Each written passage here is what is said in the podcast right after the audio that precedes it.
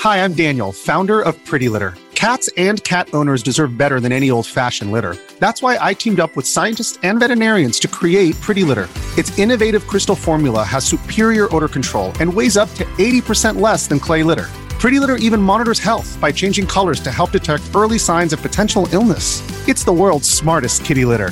Go to prettylitter.com and use code SPOTIFY for 20% off your first order and a free cat toy. Terms and conditions apply. See site for details. This episode is brought to you by Shopify. Whether you're selling a little or a lot, Shopify helps you do your thing, however you cha-ching. From the launch your online shop stage, all the way to the we just hit a million orders stage. No matter what stage you're in, Shopify's there to help you grow. Sign up for a $1 per month trial period at shopify.com slash special offer, all lowercase. That's shopify.com slash special offer. They wouldn't put you in a room and ask you to do that unless something had gone wrong. And I remember just in my mind surrendering and just like giving up mentally, not having the will to fight anymore in my head and thinking, I'll just do whatever this guy wants just to get out of this place.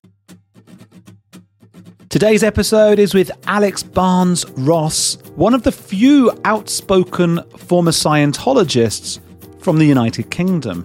So, Alex had a relatively different experience in Scientology to what other people I've spoken to, you know, Aaron Smith Levin and Chris Shelton and all those guys have had. So I thought that'd be really interesting.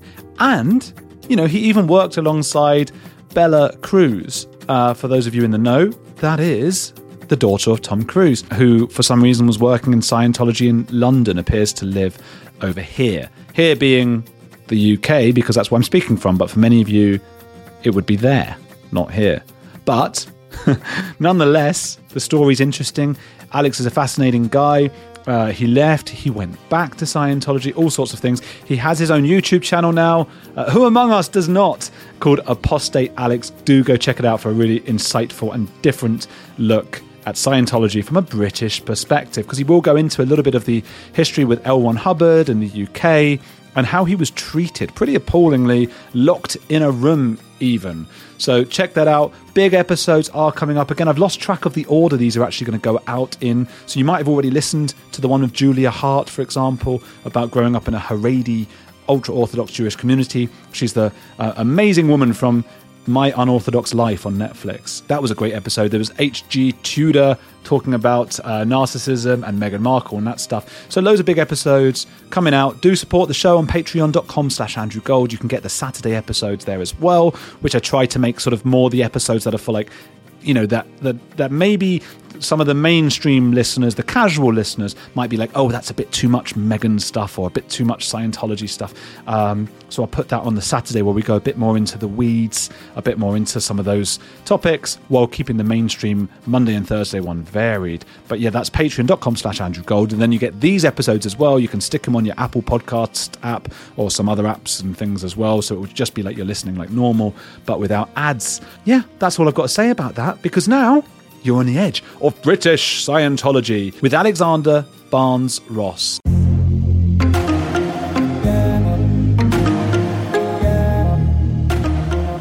So I'm with Alexander Barnes Ross, a former Scientologist, one of the few, perhaps a unique case of somebody who has left the English Scientology and can talk about it with us today. Uh, so make sure to check out his channel, Apostate Alex. It's fantastic, really behind the scenes, fascinating information that you're going to get. Alex, tell us how you started in Scientology. It's a bit of an interesting one for me because my um, family aren't uh, Scientologists. I grew up kind of in a secular household. So I joined of my own fruition when I was a teenager. Um, I actually saw the BBC Panorama documentary that John Sweeney did about Scientology and how bad it was. And my thought as a teenager was like, God, either it is something that's really bad that, um, you know, the documentary is correct and uh, therefore, it's something that should be stopped, or um, they've just annoyed the wrong person and who they happen to be a journalist and they've gone out of their way to try and make it seem as bad as possible. Um, but being someone who's quite critical as a thinker myself, I wanted to make up my own mind rather than you know just take what a journalist says you know at its at its sort of for what it's worth so um, went in did a personality test and kind of went in gave them a bit of a tough time really i mean i was you know asking them all the tough questions you'd expect. Do you believe in aliens? Do you believe in xenu? Do you disconnect families? And Yeah. not just taking their word for it but you know pushing them because i've heard all this bad stuff. And I think the thing that a lot of people don't realize about Scientology is that they have such a way of answering your question that makes you satisfied with that answer, even if it's shrouded in mystery. And it's kind of like a politician never really answering your question, but in such a way that you're satisfied. So by saying, Do you you know, I gave them the question, do you disconnect families, right? And the person I was speaking to was saying, well, there is a policy of disconnection, that is a thing, but think of it like this. If you had someone that was in your life, that was a friend or something, that was being mean to you and bullying you, and you know, you weren't happy when you spent time with this person, you would naturally try and spend less time with them and mm. think, okay, I'm not going to talk to you so much and go and spend your time with someone else.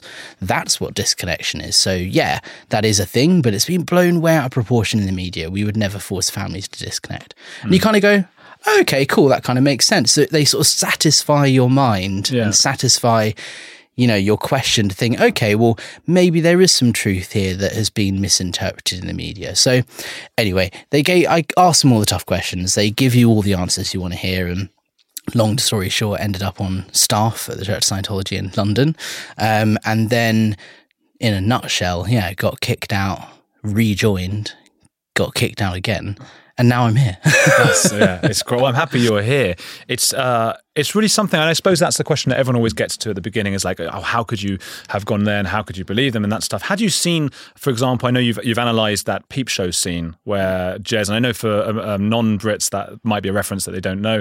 Uh, it's a, a sitcom uh, in the UK. It's brilliant, and and the main character Jez goes and says, "Oh, I'm going to go and make fun of this." I mean, I guess it's not too. I mean, I, you weren't going to make fun of it. It's not too different to your own story. He goes in and he goes, "This is not going to be necessarily for me," and starts listening, going, "Oh my god!" And then he sort of joins. Um, so, had you seen that? Had you seen South Park as well? I hadn't at that point, no. Uh, do you think that would have made a difference? Probably not, because it's not like I had no idea what Scientology was and had like you know I'd watched the BBC Panorama documentary, I'd done my own research about it, I was fully aware of what was said about Scientology. But there's something in your mind where you kind of go, is it just perhaps that it's you know this crazy thing in America and it's different here and mm. maybe it's you know not being run in the same way or maybe it isn't as bad and people are just you know if you think about even a restaurant you go to if someone needs a bad review on Google it's going to be oh this is the worst food ever. That's just someone who's annoyed and they've left a review. But you know it could be something as similar to that. You know the people who have left who have got something bad to say about it will shout about it and you know you kind of go in and I tried to think well, let's think of this out, you know, in perspective.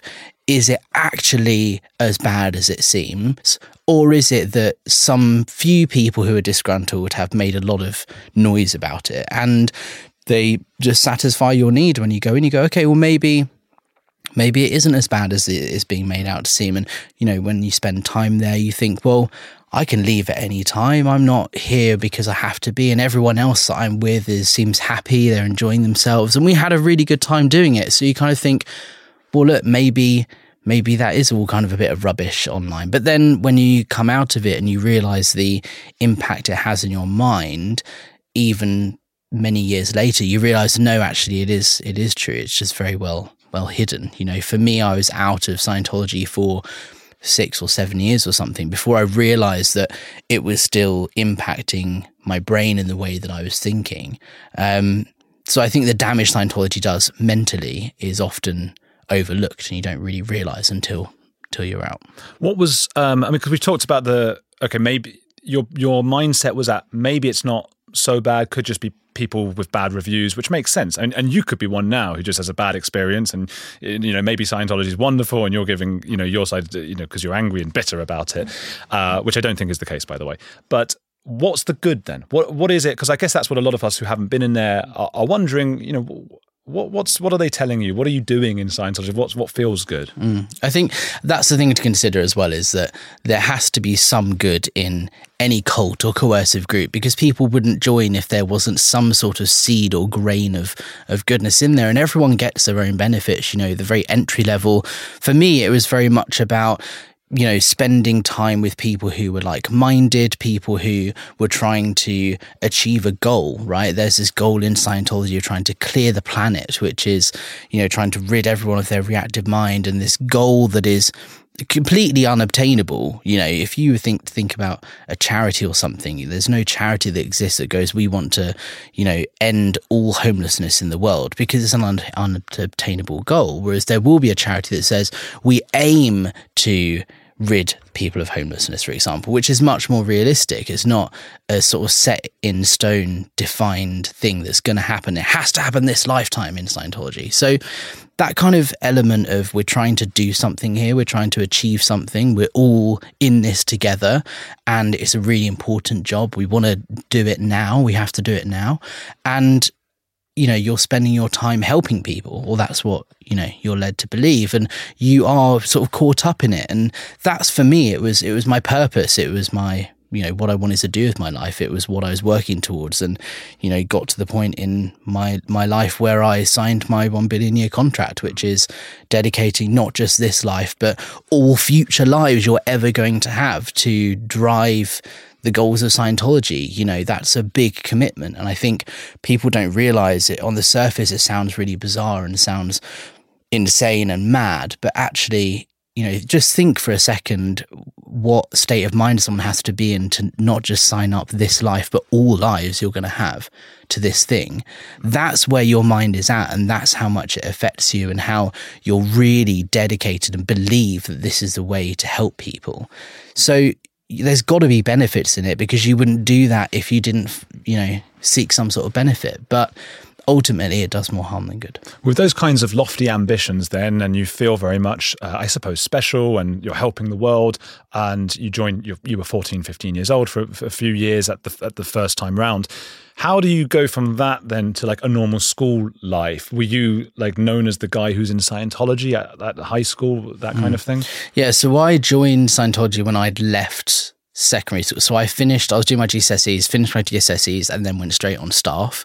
Um, so I would have the summer on staff before going to sixth form to do my A levels. So that's your, you know, I would have been 16 at that point because you, in the UK, for those who don't know, you finish school at 16, then you do two years of college or sixth form, then you go to university at, at 18. So I was not at school when I was on staff, but then going back from staff to do my A levels. Yeah, it was hard because I was very aware that Scientology has a reputation and the way you speak to people in Scientology is different. You know, the way you pronounce your, there is like a lingo that you get with Scientology, but because you're aware of it, you can kind of tone it down. What so, kind of thing? Well, just the way that you talk to people, you know, if there's all these abbreviations and words that mean different things in Scientology that you wouldn't use, there's a thing called study tech, which is the idea of how you learn um, and how you read stuff, and you have to have a dictionary and you, you need to clear up any misunderstood words. And there's a way of learning Scientology that you wouldn't necessarily use in school unless it's a Scientology school. So I was aware that it would seem a bit weird if I went into my whatever class at sixth form and had a dictionary and started learning in a different way to everyone else. So you just, you know, you try to do it as on, on the sly, you know, yeah. discreetly. But because you're aware of it, you can tone it down. But yeah, definitely tried to get as many people as I could in Scientology when I was. Did you? So at school, form. you were evangelizing mm. a little bit. Yeah. And how did that go? Uh, not so well. I don't think I was successful in anyone because you know it's just that you're that weird kid, aren't you? But was that is that how you felt then? Yeah, but also I was. Yeah, I mean, it must have been difficult. Not really, because I was aware. I don't know, because I was aware of it. I wasn't too in your face. Like I wasn't that weird kid that was trying to push it in everyone's face. And you've got to join it. It was, you know, I'd have a conversation with everyone about it, and if they weren't interested, fine, I'd say leave it. I would never yeah. push it on. So that doesn't sound like school someone, to me, because school kids are so cruel and mean. And as soon as they spot something different about you, especially if you're being open and you you were being open about beliefs and things that you had that were different from the norm, you would expect kids to just like jump on that because they are so cruel. Was that there must have been some of that? You've got to remember as well, this is sixth form. So this That's is already, That's um, true. you know, 17, 18 year olds. It was kind of not everyone in school stays on from 16 to 18. And, you know, Hmm. I, went to, I was quite friendly with most people at school. So That's true. I think 17 to 18 are slightly less cruel than 14 year olds. Those are that's like the worst I think that it gets. So you got in there. So what what kind of things are you doing uh, day to day? And what are your I guess new Scientology friends like? when I was on staff, Yeah. So the first time I was on staff, I was working in Div 6A. So in Scientology, the church is divided up into divisions that all have very different um, purposes and different tasks. And I was in Div 6A, which is the public facing um, part of Scientology. So our job was to disseminate, to sell books, to get new people into Scientology. So I was spending a lot of time with um, a few other staff members going out selling books effectively. Um, we would go to Edgware Road, would be the main place we'd go because we were wouldn't get kicked off by for not having a permit because we just set up on the street and trying to sell books. We knew we'd get away with it there, um, and also it's a really high Arabic area where people don't speak as much. Like English isn't necessarily the first language, um, so we would go out with Dianetics in Arabic language and sell loads of those because Wow. we knew that those people didn't know what Scientology or Dianetics was. Yeah, so we used to go and sell um, books on Edgware Road because there was a very high proportion of non English speakers, like native English speakers. So if we were to go book selling at Shepherd's Bush or uh, Brixton or somewhere like that, we would get a lot of people saying, "Oh, Scientology is a cult, and you guys believe in Xenu." And we get a lot of pushback, and we wouldn't sell many books because people are already hyper aware of what Scientology and Dianetics is.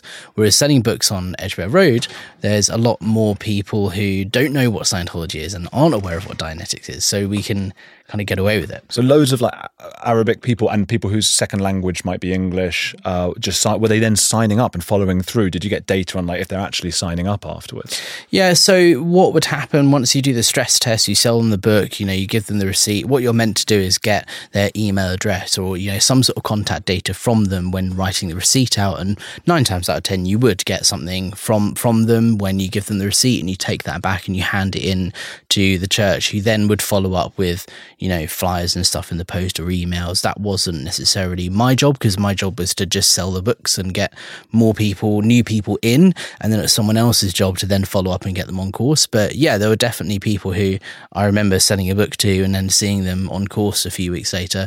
wasn't a huge um, it's not what I would expect in you know a business that's trying to sell something. For example, you would expect the follow up to be a lot better, and you would see a better follow through follow up, which I didn't see in, in the church so much.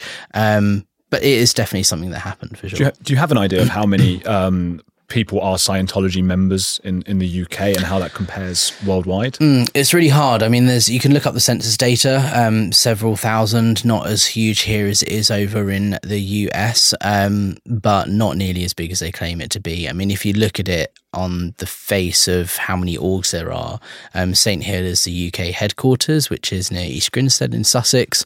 Um, that's staffed predominantly by Sea Org members, people who have signed their one billion year contract. Um, and then there's also there's London Org where I used to work. There's two buildings, Tottenham Court Road and the main org on Queen Victoria Street. Um, and at the time I was working there, that was it. There were small orgs in Edinburgh, Plymouth, Birmingham, Manchester, and Sunderland, but they were tiny, like little buildings on the high street that, you know, kind of like the Tottenham Road Centre was, not large orgs that were ideal. Now I believe Birmingham has gone ideal, Manchester is on the way to going ideal, and there's a big program to renovate these buildings. Um, but at the time I was there, London was the only ideal org in the UK. What does that mean, ideal? So Dave Miscavige had this whole plan where he was trying to renovate all these buildings to make Scientology churches lovely looking and plush and, you know, spend millions of dollars on buying these new buildings and expand, making it look like Scientology is expanding. So, um, yeah, London all went ideal in 2006. Um, and that's where I worked. So it just looked pretty and nice and everything. Because the one, I mean, there's that famous one in California. I think that's the is that the blue one. Big uh, Blue. Yeah. That's, yeah. that's like a birthing building, but it does look quite, you know, It's large. extraordinary. It looks, mm. it looks. I mean, it looks like Hollywood, I suppose, doesn't it? Mm. And then there's the one in Clearwater. I guess that's the headquarters, which also looks pretty amazing. One in London looks amazing. You were at the Tottenham Court Road. That's where you were selling the books. Tottenham Court Road, which is a smaller. For those who haven't, don't know it, it's a little. It's almost like a shop. For those who've been to London a lot and walk around London, you'll have seen it in Tottenham Court Road. Um, I mean, I wanted to go in there when I last walked past it. So, what would happen if I walked in firstly? Would they recognize me? We should go. That would be quite fun, actually. We Maybe could do next that. time you're in London, we should do a walk around. A few decades ago, private citizens used to be largely that private. What's changed? The internet. Think about everything you've browsed, searched for, watched, or tweeted. Now imagine all of that data being crawled through, collected, and aggregated by third parties into a permanent public record. Your record.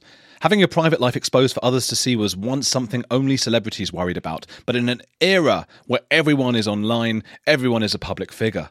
To keep my data private when I go online, I turn to ExpressVPN. Did you know there are hundreds of data brokers out there whose sole business is to buy and sell your data? The worst part is they don't have to tell you who they're selling it to or get your consent. One of these data points is your IP address. Data harvesters use your IP to uniquely identify you and your location. But with ExpressVPN, my connection gets rerouted through an encrypted server and my IP address is masked.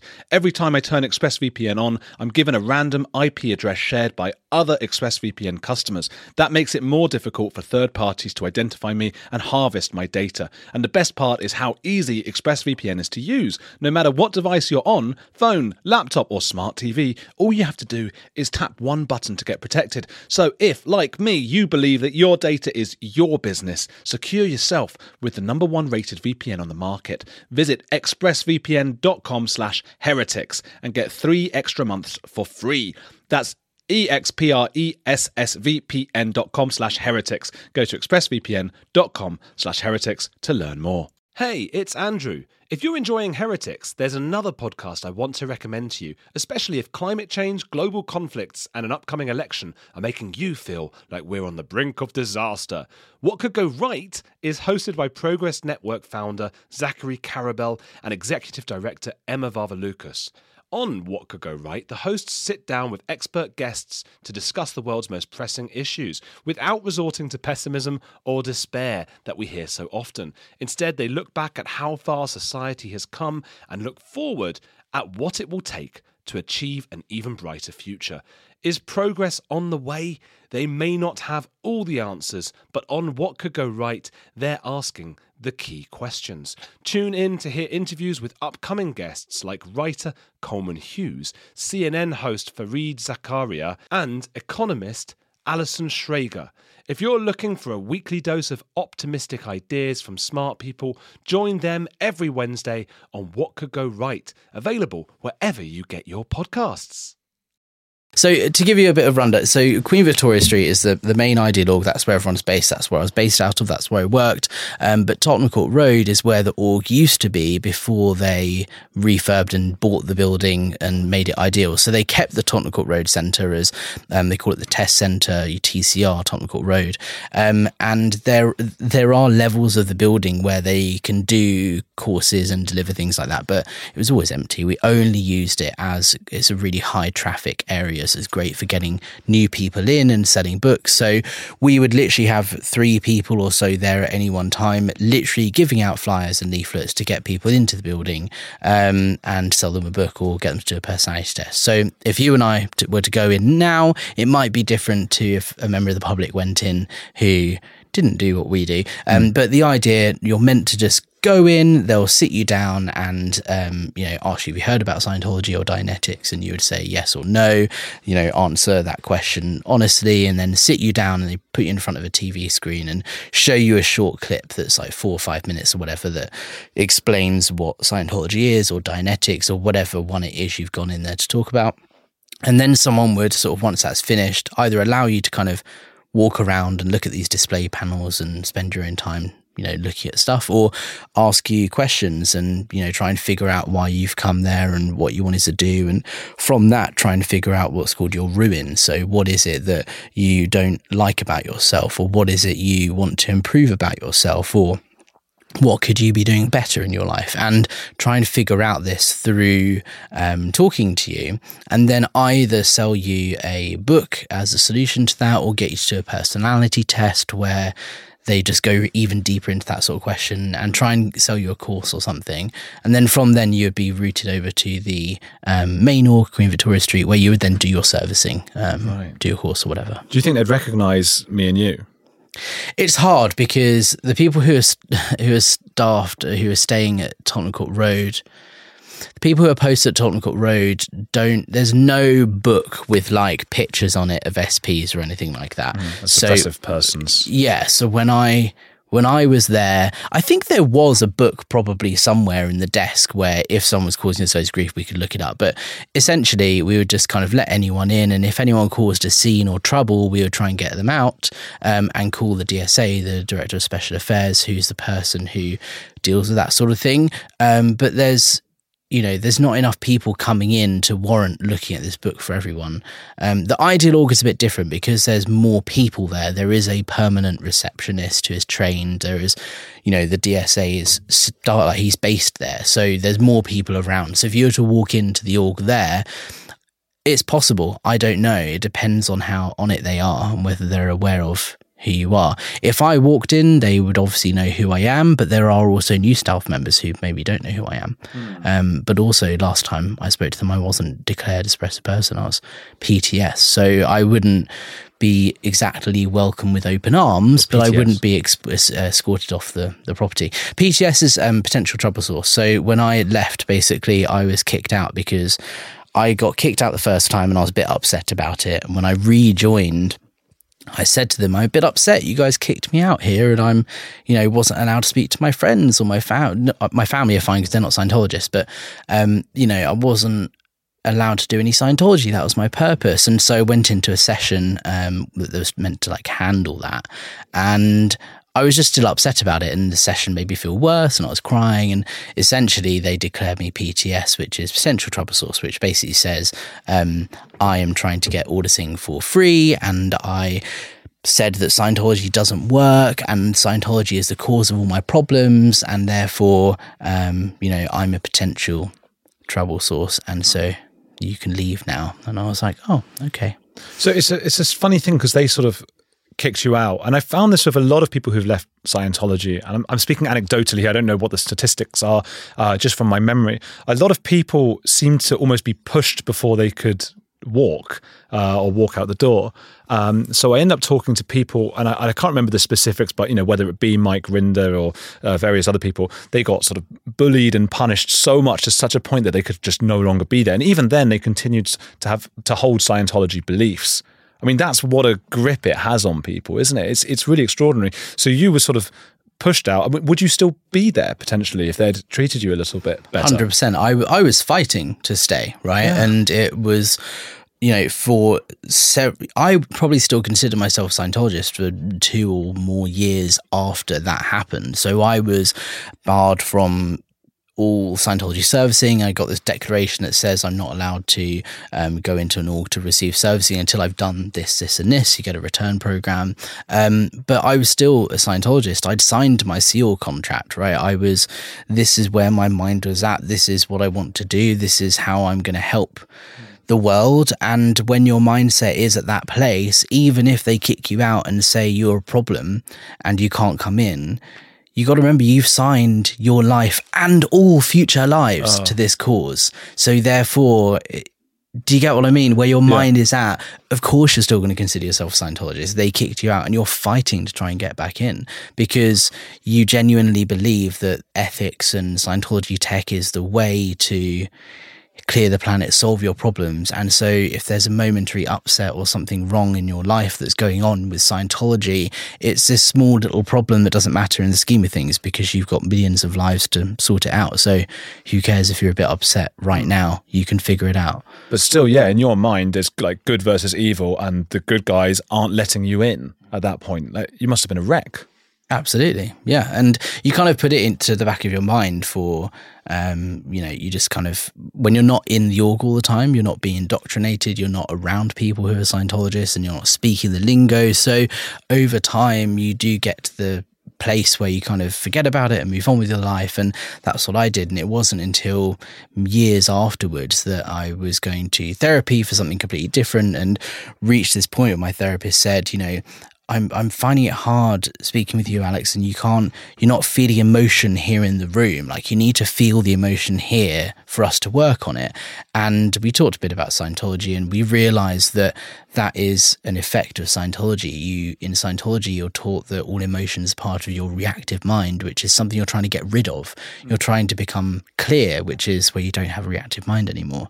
So you're you're instinctively um, taught to like suppress all emotions. And it's not that I would recognize I had an emotion and then try and push it down. It's that I didn't actually feel the emotion. Like it's just not registering at all.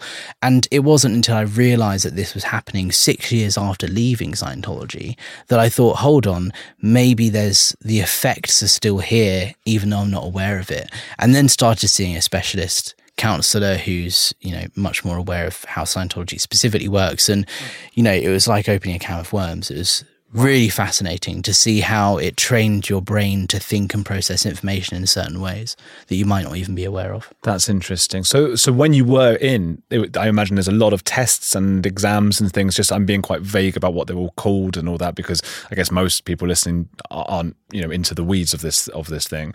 Um, and I gather as well, you, you among the people you worked with was Tom Cruise's daughter. Yeah, there's not too much to say much about her really, but Bella Cruise was a member of the public, so she or, or public Scientologist, so she was around. I didn't actually know she was Tom Cruise's daughter until after I left. I um I had left and was speaking to someone else who was still on staff, and he was like, "You do know Bella is like Bella Cruise, right?" And I'm like, "What do you mean?" She's, you know, as in Isabella Cruise, Tom Cruise's daughter. I'm like, no, really? Googled it and I was like, no way. I had no idea. Because in the org, it's very much like just treat her like a normal person and there's no special treatment or whatever. I'm sure she, I mean, a lot of the auditors and people who worked at London org were flag trained anyway, which is like the headquarters in Florida. I was there for this thing called the Golden Age of Tech 2, which was this big evolution in Scientology where, um, you know, we don't need to go into it now, but it's a big thing that happened where lots of people were over at flag training and they came back. So we had like the best of the best in terms of auditors who had just come back from the headquarters. So in terms of the servicing she received, I'm sure it was excellent because we had that anyway. But there wasn't any sort of special treatment or whatever, or anything that I was aware of. She never came out book selling or anything. I did always think that was a bit weird because so many other members of the public were happy to do that. But then after leaving, it's like, oh, that's because she's you know famous. That's maybe why she's not coming out. Might be recognised. Yeah. I'm sure there's some sort of yeah. It might look weird if Tom Cruise. I mean, Tom Cruise even doing. I mean, I don't see him going out handing out flyers and stuff. I know a lot of people. I gather a lot of people are a little bit jealous of Tom Cruise, or like you know, I've heard things about murmurings of John Travolta, what he really thinks, and that Cruise gets all the special treatment. Uh, so it might be weird for his daughter to be going around handing out flyers and, and, and things as well. The whole thing's just really bizarre. Is that is that um, the daughter from Nicole Kidman? Yeah. And so Nicole is not a Scientologist, and is she an SP? It's a suppressive person because I know her dad was a psychiatrist. Yeah, I don't know the current state of play. As as far as I'm aware, yes, um, Bella is not meant to speak to Nicole, but I'm not. Celebrities get like special treatment anyway, so I wouldn't be surprised if she's allowed to. One interesting thing that did happen though was I didn't put the pieces together until afterwards, but um, there was a separate org called Celebrity Center, right? So um, there is Celebrity Center International in Hollywood, where you know all celebrities go and there's Scientology churches that are specifically for celebrities. There was one in London. It was literally like a tiny room in an office above yeah. a building. It was like not was just really anything. No, no, she was never a public at Celebrity Centre. Oh, CC. Right. She was always a public at the Ideal. So who would have been in a Celebrity Centre in Well, when you say celebrity in Scientology, it means like artist, creative, you know, yeah. anyone in that sort of field. Um, and they receive processing in a slightly different way, and things are done slightly differently, but it is still Scientology. But because the Celebrity Centre wasn't ideal and it wasn't this lovely fantasy new building, quite a lot of the time, you know, there the celebrities like Bella Cruise would be coming to the main London org because it's been refurbed, it's nicer and there's more people and it's busier. Um, but I didn't put two and two together because there was a time when CC Celebrity Centre merged with the main Ideal org in London. So they came in and they boarded off this part of the building on the second floor and they refurbed it and they put this nice VIP reception in in, and um, you know, it all looked very fancy. And we were just told that CEC because the um, because it's not ideal. They're coming to the ideal org, and they still operated as a separate org. They just had their own space within the London org.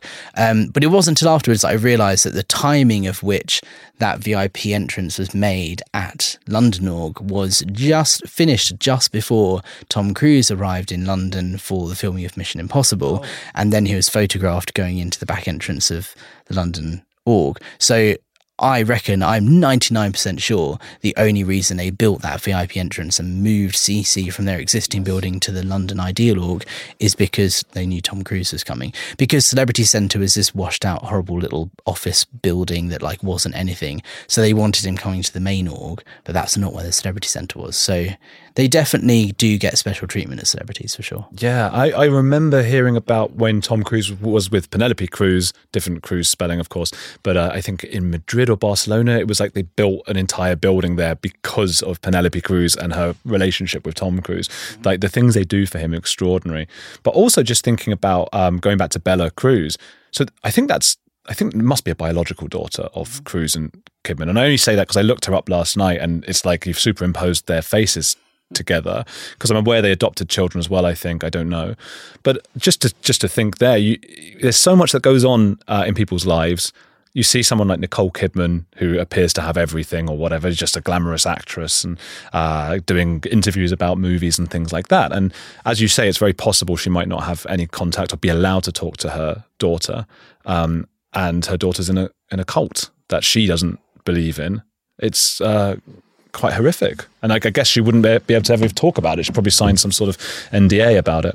Yeah, there's also the fear of speaking out publicly because if you if you have family in Scientology that you know maybe you can't speak to or whatever there, there's a fear of speaking out because you don't want to make it worse right? If you have if nicole and bella have an arrangement with the church where they're allowed to talk to each other even though they're not supposed to but they can and it's kind of okay you know it's in everyone's interest for that to just leave it like that. Whereas if nicole was to go out and say something publicly against Scientology, then she would officially be a suppressive person, and Bella would therefore you know, be in a position where she has to disconnect. And if she doesn't, then she would be declared as well. And then she has to make a choice between her mum or her dad and her brothers and sisters who are in Scientology or her mum who isn't, right? And so it's in everyone's best interest to not say anything publicly because they, yeah.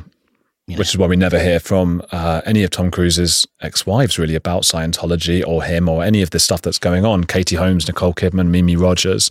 Uh, I've never heard Penelope Cruz say a word about it. The only people who speak out about him uh, and some of his behaviours are fellow actors. Um, um, I can't even remember which ones. Brad Pitt said he doesn't want to work with him again going back to England and Scientology, because I think people are really interested in that because uh, it's seen as so Hollywood and so America, uh, and yet there is this uh, there's a lot. There is like quite a big history with England, isn't there? With L. Ron Hubbard coming mm. over. So tell tell me a bit about that. Yeah, so L. Ron Hubbard, you know, the creator, in, I should say, just for any, you know, the, he, he's a sci-fi writer who who created Scientology. Yeah, he he travelled the world and and ran Scientology from lots of different places. And one of the places he um, in the '60s ran Scientology from was Saint Hill, which is down near East Grinstead.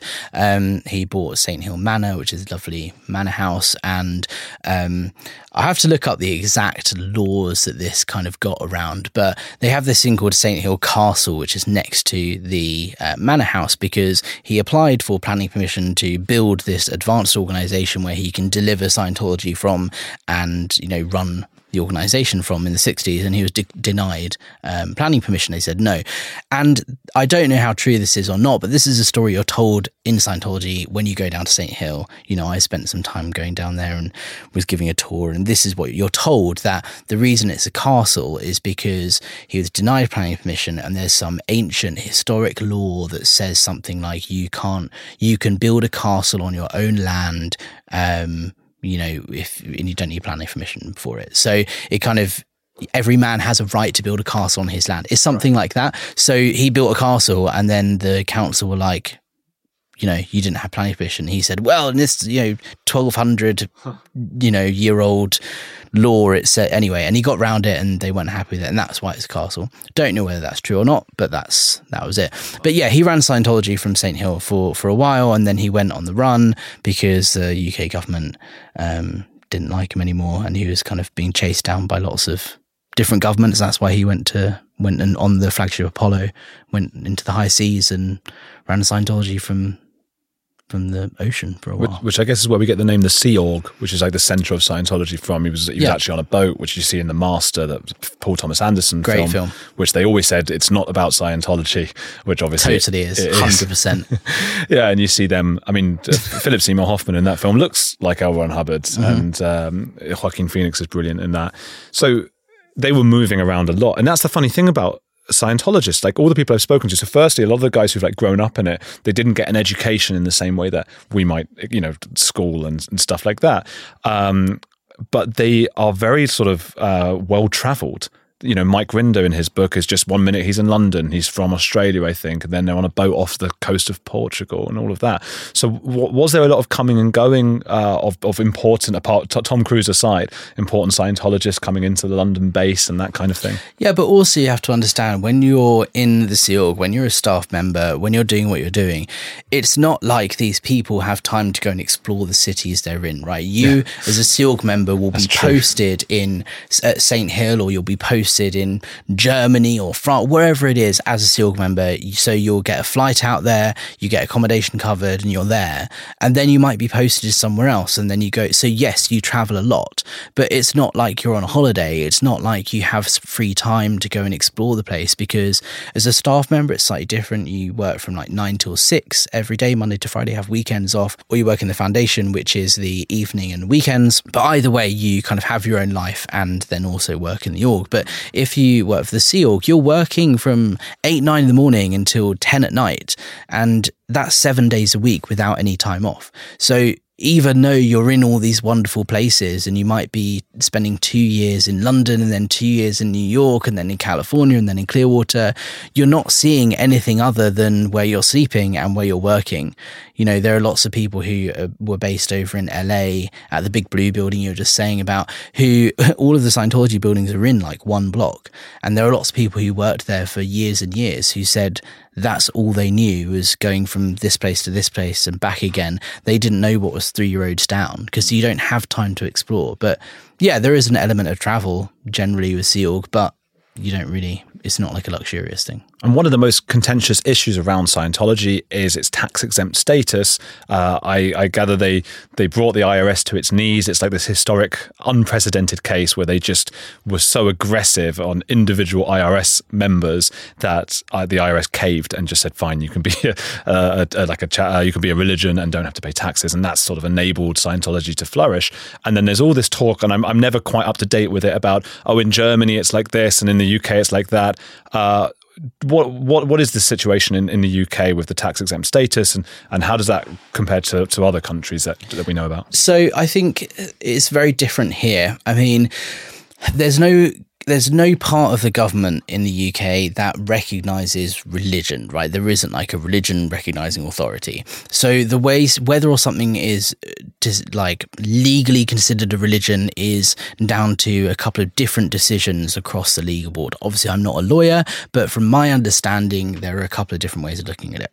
Um, in the 1990s, when Scientology got tax exempt status in the US, um, they got that as a religious exemption. So therefore, that's the US government officially recognise them as a religion.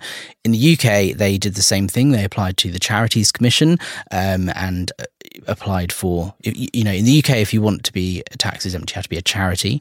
Um, and there's a, a clause where you have to be for the public benefit. And there is a rigorous process of when you apply to be a charity of proving that you are spending 100% of the money you get in for good causes and you are there to benefit others. And a religious charity is a type of charity, um, but you still have to be for the public benefit. And in the 1990s, when Scientology applied for charity exempt state, like charity status here, they were denied that status because the Charity Commission said, we don't believe you exist for the public benefit. They said outwardly that you haven't proved to us that you are here to help mankind to help other people. Um, Hmm. That's a so- slap in the face because it's the one thing they say they are there to do. Exactly. And it's the onus is on them to prove it to the charity commission that's what they're doing. And they weren't able to do that. Um, in the 20, I believe it was 2014, um, there were two people who I used to work with at the London Org who requested um, to get married in London Org. And there is a different part of the UK government that recognizes buildings of religious purpose whether you can get married. So when you get married in the UK you can do it you know non-religious or religious. And if you want to have a religious wedding you have to have a license to do that in a building as a religious service. Um, so effectively they were denied that um, and they took it to the High Court and the Appeals Court and I think it was the Supreme Court eventually ruled on it and said yes the Church of Scientology London is a religious building and therefore you can get married there. So that was approved in 2014. But for tax purposes, because we're not a charity here in the UK, or Scientology is not a charity in the UK, um, they still have to pay certain taxes. And even though they were decided to be a religious building, that doesn't mean because the tax definition is it's a religious building open to the public. So if it's a open to the public religious building, you you can then claim certain taxes back. So there was this big court case. This was literally in January of this year, a big court case as to whether or not the London Church of Scientology building was a religious building open to the public. And these documents are insane because they reveal that they did lots of checks and uh, investigations and found that, yes, they were open to the public, but empty. There was no one in there. It's being underutilized. These are all the words of the UK government. Wow. Yeah. Fascinating. And then, and then on that line of you know finance, I mean, did you give a lot of? I mean, the the, the idea of I suppose the cult is extract money from people. Did you give a lot of your own money over the years? So I was a staff member. So when you're a staff member, you allegedly get things for free. The exchange is you give your time to work and you get servicing in, in return. Um, I was a public Scientologist before that, so I did spend money beforehand. Um, I also spent money afterwards. I bought my basics, books and lectures package. You know, I spent definitely a couple of thousand pounds in my time in Scientology, but the majority of processing I got was free when I was a staff member. You also supposedly got paid as a staff member. As a Sea Org member, you get fifty pounds a week. It's a set rate, you know, and often you don't get that at all. Um, as a staff member, it's different. It's tied to how much the the org makes each week. Um, so I would earn anything from twenty pounds to hundred pounds a week. There were quite a few times when I earned more than a Sea Org member would because the org was doing so well, and we'd have lots of people coming in and Okay. all of that. But it would change each week. Hey, it's Kaley Cuoco for Priceline. Ready to go to your happy place for a happy price? Well, why didn't you say so? Just download the Priceline app right now and save up to 60% on hotels. So, whether it's Cousin Kevin's Kazoo concert in Kansas City, go Kevin, or Becky's Bachelorette Bash in Bermuda, you never have to miss a trip ever again. So, download the Priceline app today. Your savings are waiting. Go to your happy place for a happy price. Go to your happy price, Priceline. Still less than minimum wage, though. Oh yeah, hundred percent. like a lot less. Um, and the two thousand, so that's like for for people outside, that's two three thousand dollars for a young person. It's a lot. Of, I mean, it's a drop in the ocean compared to what some people have given, but that's a lot of money. And that was just to buy the books. Where, Like, where did you get that money from? So it was a bit of a dodgy one actually, because there was a whole thing called the Chase Wave, which I don't know if you're aware about. It's this whole you should do a whole video on that separately. this whole like fraud thing that happened that we don't have time to go into, but um, essentially in the US, Scientology were running people's credit cards without them being aware. To yeah, there's I'm not an expert on it, but I, like definitely ask Aaron or someone else, and they can give you the rundown. But it all sort of coincided with that, and I got my basics books and lectures because someone in the US had money on their account, and therefore they bought the books for me and then I owed them the money. It was all really weird when I was a Oh. teenager because they were calling me up and saying, you know, you need to buy this as this much money. I'm like, I'm a teenager, I don't have this money. And they were like, cool. Well, they figured out a way of me being able to buy these books and owing someone the money rather than, um, you know, having to pay them myself.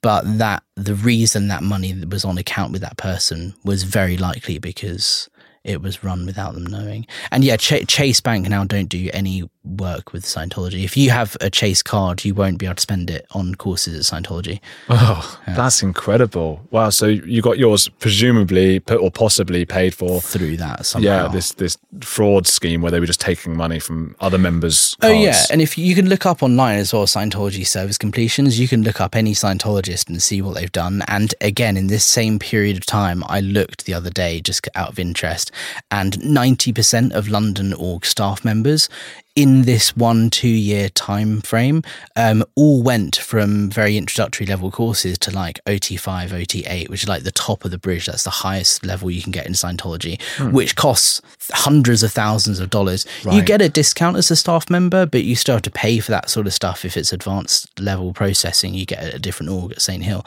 But during the time all this fraud stuff was going on all almost all of the staff members in London suddenly went up the bridge. It's all very dodgy and something to look into the, for sure. The, the the accusation here would be, or the the alleged story would be that that they have been in, in that moment they were just taking hundreds of thousands from other members' credit cards without telling them, and then sort of putting a lot of staff members on a fast track so that they then owed the org that money because you presumably owed it then the two thousand or three thousand dollars, and what you had to pay it off through working. No, so you get so you would get servicing and things for free if you do it in your own org. Um, but there is only there's only a certain level of servicing you can get in your org. So uh, Scientology London, you can only get up to the state of clear. They don't deliver the OT levels. You have to do that at another org, um, at an advanced org like St Hill. So if you want to do your OT levels, you have to do them at St Hill. As a staff member at London, you don't get them for free because you're not working at St Hill, but you do get a big discount. But you do do still have to pay for them. Um, but yeah, the whole Chase Wave thing was huge. It was international. There's hundreds of articles on it. You should look it up for sure. Um, and yeah, there were different dodgy things like people getting credit cards um, run without them being aware, and Scientology applying for credit cards in people's names without them knowing, or increasing their credit limits, or even a bit more above the board but still dodgy, just pressuring people to you know max out their credit cards or get a new credit card just to pay for their servicing and Oh my doing things like if you buy a package of this many hours of auditing right now, we'll give you a 20% discount or whatever because there's such a push in Scientology for these poor staff members to up their stats. If your stats aren't increasing week on week, you get in personal trouble. So they will go to the extremes to do what they can to try and make sure their stats are going up each week. So if someone is pressuring you to, you know, you need to sell you need to make $10,000 more this week, you're going to do everything you possibly can to try and do that Yeah. because you don't want to get in trouble. So, What kind? What are we th- talking with trouble? Because I, don't- I don't, as from from what I know, they wouldn't just well, typically wouldn't be just like hit you around the head or something. What kind of thing would they do? so ethics is applied in many different ways. Um, the, we're talking about lower conditions, which is a formula and certain things you have to do to, um, uh, to try and get yourself out of a situation. Um, there, it's applied in different ways. There was a time, for example, with myself when I was in the process of leaving because I wasn't very happy and very upset, and I was literally locked in a room. Um, The ethics officer was in the room with me, sat like you and I are now, and I was crying my eyes out and going, I just want Scientology to work for me. I'm very upset. You know, it's not working. I'm upset and I want it to work.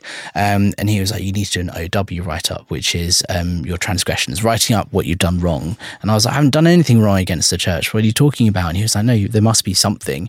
And I was like, Well, I don't, you know, we had it back and forth like this um, and tried to get up and leave, crying my eyes out. He put his hand on the door. He was like, No, you can't you can't leave. And I'm like, just let me go. I need to have some air or think about it or whatever. And he was like, no, you, you have to finish this. Oh. Anyway, after a while, came up with something, wrote it down, and he looked at it and went, great, and didn't even like read it, just put it to one side, then handed me my source of trouble declare and escorted me, me to my desk. And Your source of trouble, declare. Yeah. It's just, just a whole language, isn't it? It's a whole other world and language. No matter how many times I interview ex Scientologists or people who have been in other kinds of cults, it's like I, I can't get to, I'd have to really study for a long time to, to keep up with you it. also have to realize that even if you have you're in for a short period of time you're there intensely so you know i was on start my total time in scientology of you know i would have joined in 2011 and got kicked out in 2014 15, still considered myself a Scientologist till like 16, but we're talking like three, four, five years, depending on where you draw the line. Um, but you, the time that you are there, you're there day and night, you know, so the indoctrination is intense. So you're there from nine in the morning till 10 at night or whatever your hours are, five or seven days a week for this. So it's a lot of time spent with these people. So the language does kind of, Yeah. you know, get into your brain. Were you ever uh, scared? Were you when you were locked in that room? Were you scared you, that, about not being let out? That they might do something to you? No, I never felt physically threatened. Like this guy was never going to hurt me or anything, but I was, I kind of felt defeated because I was so upset. I was like, you know, just let me leave. And he was like, no. And I remember just in my mind surrendering and just like giving up mentally to, you know, not having the will to fight anymore in my head and thinking I'll just do whatever this guy wants just to get out of this this place. Um, and what he wanted was me to write up something that I'd done wrong against the church. So I think the thing I came up with in the the cafe in London Org is an honour system. There's not enough staff there to um, actually have a cafe run by staff members. So you just put money on the plate according to what whatever you've taken from the fridge. So I think I said something along the lines of I would never actually work out the exact money for whatever it is I'm taking. Sometimes I put a pound in, sometimes I put 20p, but you know, overall it probably works out to be the right amount of money because I'll take a can of Coke or something and sometimes I'll just I'll put whatever change I've got in my pocket. And so sometimes it works out to be all right, sometimes it probably works out to be less. But that was what I wrote down in the end to say and they turned that into you're stealing from the church. Ah, right. So it's a, it's a penitence and sin where you it's, it's you know the age old religious values here of like you know tell us what you've done wrong because we actually just want to be able to use it against you later and know what everyone's doing all the time. But under the guise of it's you getting th- you know why Scientology isn't working for you. And that's I mean I had that debate with Katie Lohmann the the playmate who's still a Scientologist the other day. And she kept saying a line which I now gather, you know I now realize you're not supposed to say as a Scientologist which is that it it doesn't work for everyone. She was like well it doesn't work for everyone but it worked for me. So and I, I I realized that what was happening with you was like they're saying it does work for everyone it's just you've done something wrong so if it doesn't work for you it's your fault is that is that what you get Yeah, in Scientology, you're the whole point is, and it's it's empowering, right? You are at cause. You are in control of everything in your life and in your environment. And that's an empowering thing to begin with. You think, you know, whatever bad situation you're in, whatever, you know, rubbish is going on in your life, you're the one with the power and ability to change that. And that empowers you. You think, oh, amazing, that's great. And, you know, you feel, feel yourself with confidence and going, you can take yourself out of any situation you want. You're in control, you're at cause, um, which is a really good thing. But the flip side of that is when things aren't going right, um, Um, what is it that you're doing to put yourself in that situation? So, what Katie was saying in that interview in response to my story I just told you about was why, what did you do that was bad that enabled yourself, that put yourself into a situation where they had to apply ethics in that way? I completely understood and got what she was saying. What she was trying to say was they wouldn't put you in a room and ask you to do that unless something wasn't unless something had gone wrong. You know they don't just if you as a member of the public walk in off the street and say what scientology? They don't lock you in the room and don't let you out. You know you have to something must have happened for that to have happened. And as a scientologist you believe that you're the one ultimately spiritually in control. So you've put yourself in that situation um, which is obviously a negative thing when you look at it in in that sense in that i hadn't done anything wrong she was in a difficult position, I think, because she obviously is there to give the message, a positive message about Scientology. And as you say, Scientology at its core is this feeling of you are empowered, you can do what you want, you're responsible for uh, things that go wrong in your life and stuff. So when I when I said to her, "Well, what about Alex here, who was locked in a room?" her response was spot on. It was absolutely right for a Scientologist. Uh, well, what did he do wrong? That's you know, but it came across to anyone who's not uh, in that in that cult as extremely unempathetic or unsympathetic at, at, at the least. So it didn't go down well with the people watching. But she was in a very difficult position in that sense. Um, tell us, where, where, why should people, why should people check out Apostate Alex? So, I think there's a lot of people who talk about Scientology online, and I think the more people, the better. Um, what I'm trying to do is talk openly about experiences and talk about my experiences and talk about other people's experiences, give them a platform to do the same. Um, but I think there's not that great a deal of of stuff coming out of the UK, right? I think Jon Atack is um, a former Scientologist. He's been around since I think he was in Scientology in the 70s and has been speaking out since. Um, I'm the first person to leave Scientology as a staff member in the UK and speak out publicly. As far as I'm aware, ever. Um, there have been people who have spoken out and done interviews here and there, but I'm certainly the first person to kind of create a YouTube platform and start doing that. So, so essentially, what I want to do is bring awareness to the fact that this isn't necessarily some crazy American thing that's affecting people over there, and we don't need to worry about it here in the UK. There are things happening in the UK. I get messages every single day from people who are public Scientologists in the UK and said, I'm so glad that there's someone from the UK speaking out and sharing experiences and sharing stories because there's just not enough awareness on how Scientology is a global thing and how there are things going on here that aren't necessarily over in the states, but they are just as bad. So, my you know, it, a really long-winded way of answering your question, but my channel is all about giving people a, a, a platform to speak about their experiences. So, come check us out for sure. Alex, thank you for being on the edge. Thank you.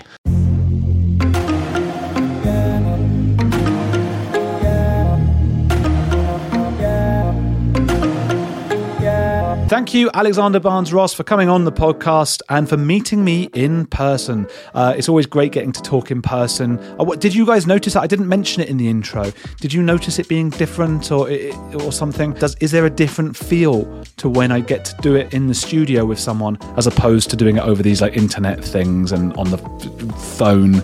I want to do more and more in person, and as the podcast grows, I'll be able to afford to do so. You can support the podcast on Patreon.com/slash Andrew Gold. Do go subscribe to Apostate Alex on YouTube. Uh, he's got a brilliant channel all about the sort of British aspects of Scientology and all the aspects of Scientology and the, the awful things that they have been doing. And check out the On the Edge with Andrew Gold YouTube channel as well while you're there. Come subscribe to that. Hopefully, by the time you hear this, we've passed 100,000 subscribers. Thank you and speak soon. Hello, it is Ryan, and I was on a flight the other day playing one of my favorite social spin slot games on chumbacasino.com. I looked over the person sitting next to me, and you know what they were doing? They were also playing Chumba Casino. Coincidence? I think not. Everybody's loving having fun with it. Chumba Casino is home to hundreds of casino style games that you can play for free anytime, anywhere, even at 30,000 feet. So sign up now at chumbacasino.com to claim your free welcome bonus. That's chumbacasino.com and live the Chumba life. No purchase necessary. Group. Void were prohibited by law. See terms and conditions. 18 plus.